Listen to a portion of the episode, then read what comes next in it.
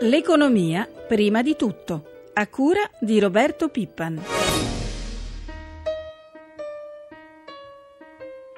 Importante eh, perché è un segno di attenzione verso la disoccupazione, in particolare verso la disoccupazione giovanile che come si sa ha raggiunto livelli davvero molto pericolosi e va benissimo questo, però gli abbiamo ripetuto che l'occupazione si fa con la buona economia. Still it's a real good bet, the best is yet to come. Secondo me è un inizio, non è sicuramente una cifra esaustiva. Il lavoro lo si crea se si ritrova la crescita, quindi guardate che non sarà una cosa immediata, non è con un incentivo alle assunzioni dei giovani che la situazione cambierà. The best is yet to come and babe won't it be fine. Buongiorno da Sandro Marini. Nella copertina curata da Francesca Librandi abbiamo ascoltato i commenti del leader della CISL Bonanni e del presidente di Confindustria Squinzi all'ipotesi di un intervento da un miliardo di euro a favore dell'occupazione giovanile, ipotesi di cui si è parlato nell'incontro di ieri a Palazzo Chigi fra il Premier Letta e i segretari generali di CGL CISL e Will. Ed ora c'è attesa per le misure che il Consiglio dei Ministri dovrebbe varare domani, in particolare il cosiddetto pacchetto lavoro.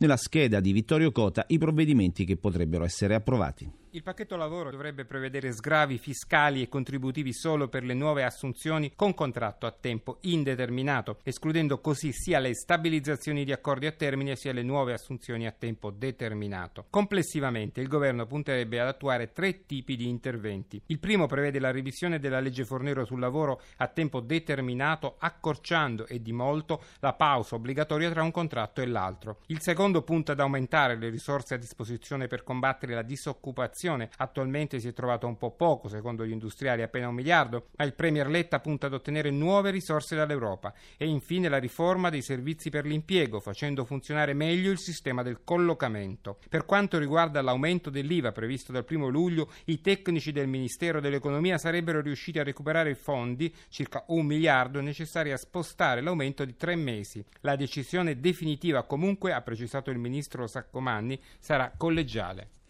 Le misure previste potranno dare una scossa all'occupazione? Lo chiediamo all'economista Gianfranco Viesti che è collegato con noi. Buongiorno professore. Buongiorno. Allora, qual è la sua opinione su quello che il governo sta facendo in tema di occupazione? Ma un primo passo nella direzione giusta, eh, con risorse relativamente limitate, ma è un primo segno per eh, convincere le imprese e i consumatori che qualche cosa si potrà muovere nel futuro.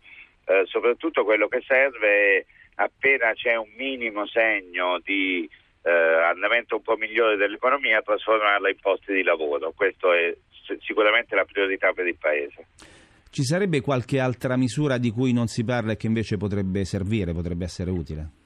Ma servirebbe una manovra di dimensioni maggiori e soprattutto mirata a rafforzare strutturalmente la competitività del Paese, quindi da un lato investimenti pubblici, eh, le grandi reti, le città e dall'altro interventi sull'esportazione e l'innovazione delle imprese, diciamo un complessivo pacchetto di lancio, rilanciare le imprese per far sì che queste poi assumano.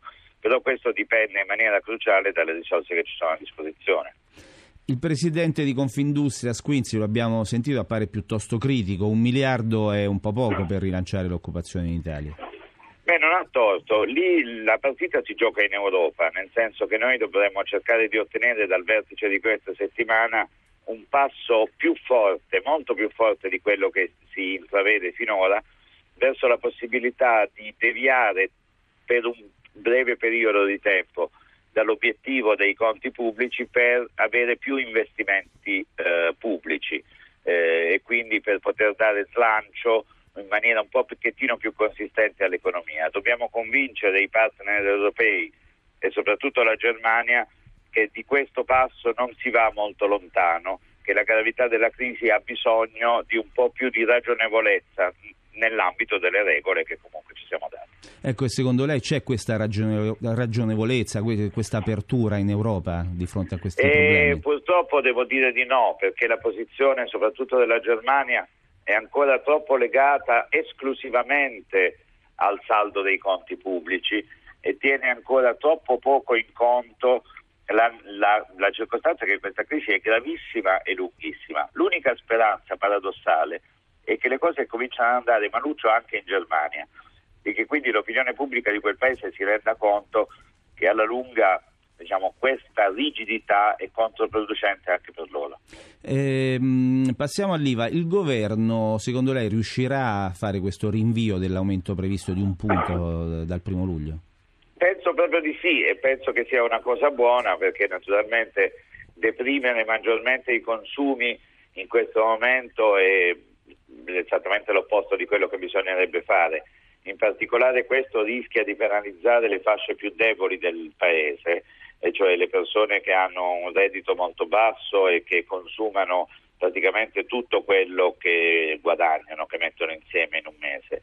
Loro hanno eh, diciamo una spesa che è una quota più alta del reddito e quindi sarebbero penalizzati maggiormente proprio da questo aumento dei prezzi. Se si riesce a portare in avanti e poi alla fine a non fare sarebbe bene, sarebbe molto bene. Restando in tema fiscale, le parti sociali, sia i sindacati che le industrie, chiedono un netto taglio del cosiddetto cuneo fiscale. Anche questo sarà, sarà un, un, una cosa possibile per il governo? Questo è un altro di quegli interventi strutturali che nel lungo periodo aiutano. Naturalmente la competitività del paese viene più dalla circostanza che le imprese facciano innovazione, crescano, vadano all'estero, ma naturalmente avere un costo del lavoro un po' più basso aiuta perché accompagna questo processo di sviluppo dell'economia con una quota maggiore di occupati. Il nostro cuneo è piuttosto alto, nel senso che come tutti sappiamo al datore di lavoro costa molto di più il, uh, l'impiego di una persona di quanto lui non riesca poi ad avere in busta paga, eh, solo che servono soldi, non una tantum come nelle misure che si stanno facendo adesso, ma tutti gli anni. Eh, quindi è una cosa di tempi buoni, è un po' un gatto che insegue la sua coda. Eh, eh, queste risorse miglioreranno l'economia, ma se l'economia non migliora non si trovano le risorse. Per questo ci vorrebbe una spinta da Bruxelles. Grazie professore, buona giornata. Grazie a voi, buona giornata. Restiamo in ambito sindacale per parlare di rappresentanza e rappresentatività, argomenti che saranno al centro di un incontro oggi pomeriggio in Senato, incontro organizzato dalla Confsal, la Confederazione dei Sindacati Autonomi. Abbiamo in linea il segretario generale Marco Paolo Nigi. Buongiorno segretario. Buongiorno a voi. Allora, voi sollecitate un intervento legislativo in tema di rappresentanza. Ci può spiegare meglio? Sì, noi che vogliamo intervento legislativo perché non può andare avanti così le cose. Cioè in pratica oggi le, le relazioni industriali, le relazioni sindacali sono drogate perché la controparte sceglie chi sono gli attori senza stabilire chi è realmente rappresentativo, cioè chi rappresenta gli iscritti e chi non li rappresenta.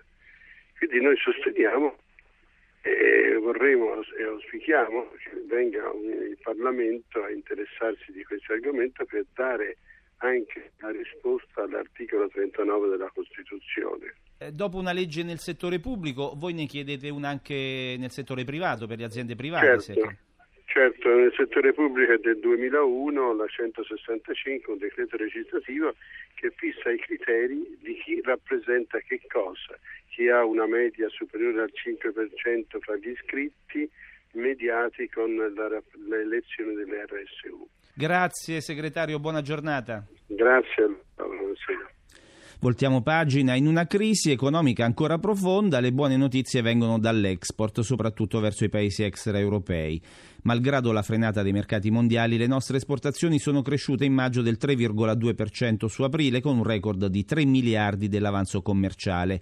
Giappone e Russia, i paesi dove i prodotti italiani vanno meglio. Le nostre imprese guardano quindi sempre di più ad Oriente, alla scoperta anche di nuovi mercati. Si punta su paesi dall'economia in forte crescita, come la Mongolia, da dove è appena tornata una missione economica di piccole e medie imprese organizzata dalla Confederazione Nazionale dell'Artigianato Stato con il contributo del Ministero dello Sviluppo Economico.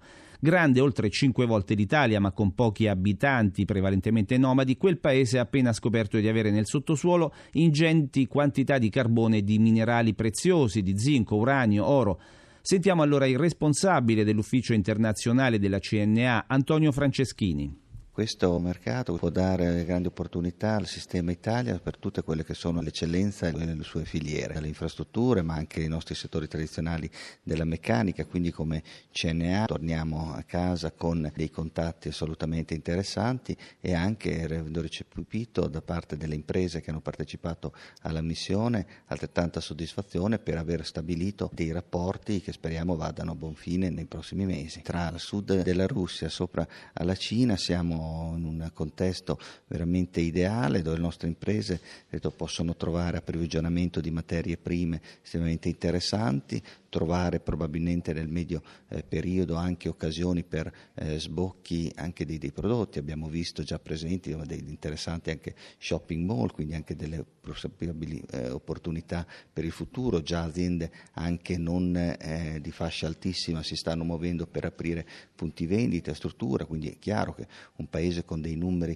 di popolazione sicuramente contenuti, ma che per tutto quello che è il contesto, la sua posizione anche strategica e geografica può rappresentare rappresentare un grande interesse per il sistema economico italiano. In Mongolia non c'è un'ambasciata italiana, è la stessa di Pechino, di cui è primo segretario Filippo Nicosia. Come dobbiamo considerare la Mongolia?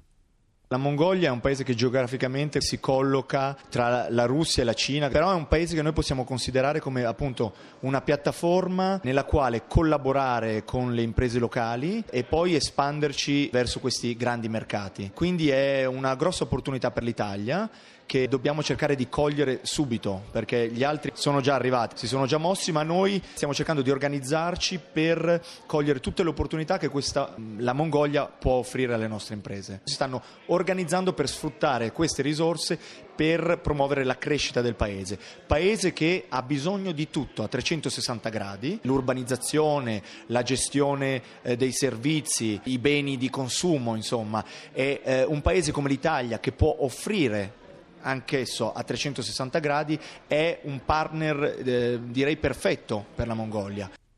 In quali settori le nostre imprese potranno lavorare con maggior profitto? Il presidente della Camera di Commercio Italo-Mongola, Michele De Gasperis. Noi senz'altro possiamo aiutarli in tutto lo sviluppo urbanistico e nello sviluppo infrastrutturale di questo enorme paese che ricordiamo è grande quasi cinque volte l'Italia, seppur con la bassa densità abitativa. È un paese ricchissimo di materie prime, quindi eh, sta avendo uno sviluppo economico enorme, di fatto stiamo parlando del Kuwait ne, nell'Asia. L'Italia è interessatissima naturalmente alle loro materie prime e a creare un avamposto industriale italiano proprio nel centro dell'Asia, ossia non stiamo parlando di delocalizzazione innovazione, stiamo parlando di un'altra cosa, stiamo parlando di costruire prodotti di qualità italiana esattamente laddove servono, abbattendone sia i costi di trasporto sia i costi di produzione vera e propria, perché qui naturalmente la, la manodopera ha un, costo, ha un costo diverso. Se vogliamo competere sui nuovi mercati non dobbiamo esportare, solamente esportare i nostri materiali, ma dobbiamo produrre esattamente laddove c'è la richiesta. E siamo arrivati alla pagina finanziaria, ci colleghiamo con Milano con Sabrina Manfroi. Buongiorno Sabrina. Buongiorno da Milano. Ieri lunedì nero per i mercati asiatici, quali notizie arrivano questa mattina? Questa mattina non va molto meglio per la piazza cinese, quella che ieri aveva sofferto di più, perdendo oltre 5 punti percentuali sui timori di una stretta creditizia per il paese. Oggi Shanghai perde in questo momento il 4,4%. Male anche Tokyo che tuttavia lima molto le perdite ora a meno 0,7%, così come fa Hong Kong che scende a meno 0,33%. E ieri è stata una giornata difficile anche per le borse europee, per Wall Street e, e in Italia lo spread eh, sui titoli pubblici è tornato sopra quota 300 punti. Sì, cominciamo da qui. In Italia eh, lo spread è arrivato a 304 punti base per poi chiudere poco sotto i 300 punti, ma il rendimento dei titoli decennali è cresciuto al 4,80%. Per quanto riguarda i mercati è stata una seduta in calo per tutte le piazze. Milano tutto sommato ha eh, contenuto le perdite allo 0,93%, mentre Francoforte, Londra e Parigi hanno perso più di un punto percentuale. Giù anche Wall Street, il Dow Jones ha perso lo 0,94%, il Nasdaq l'1,0%. 0,9%. E quali segnali ci sono questa mattina per la riapertura dei mercati?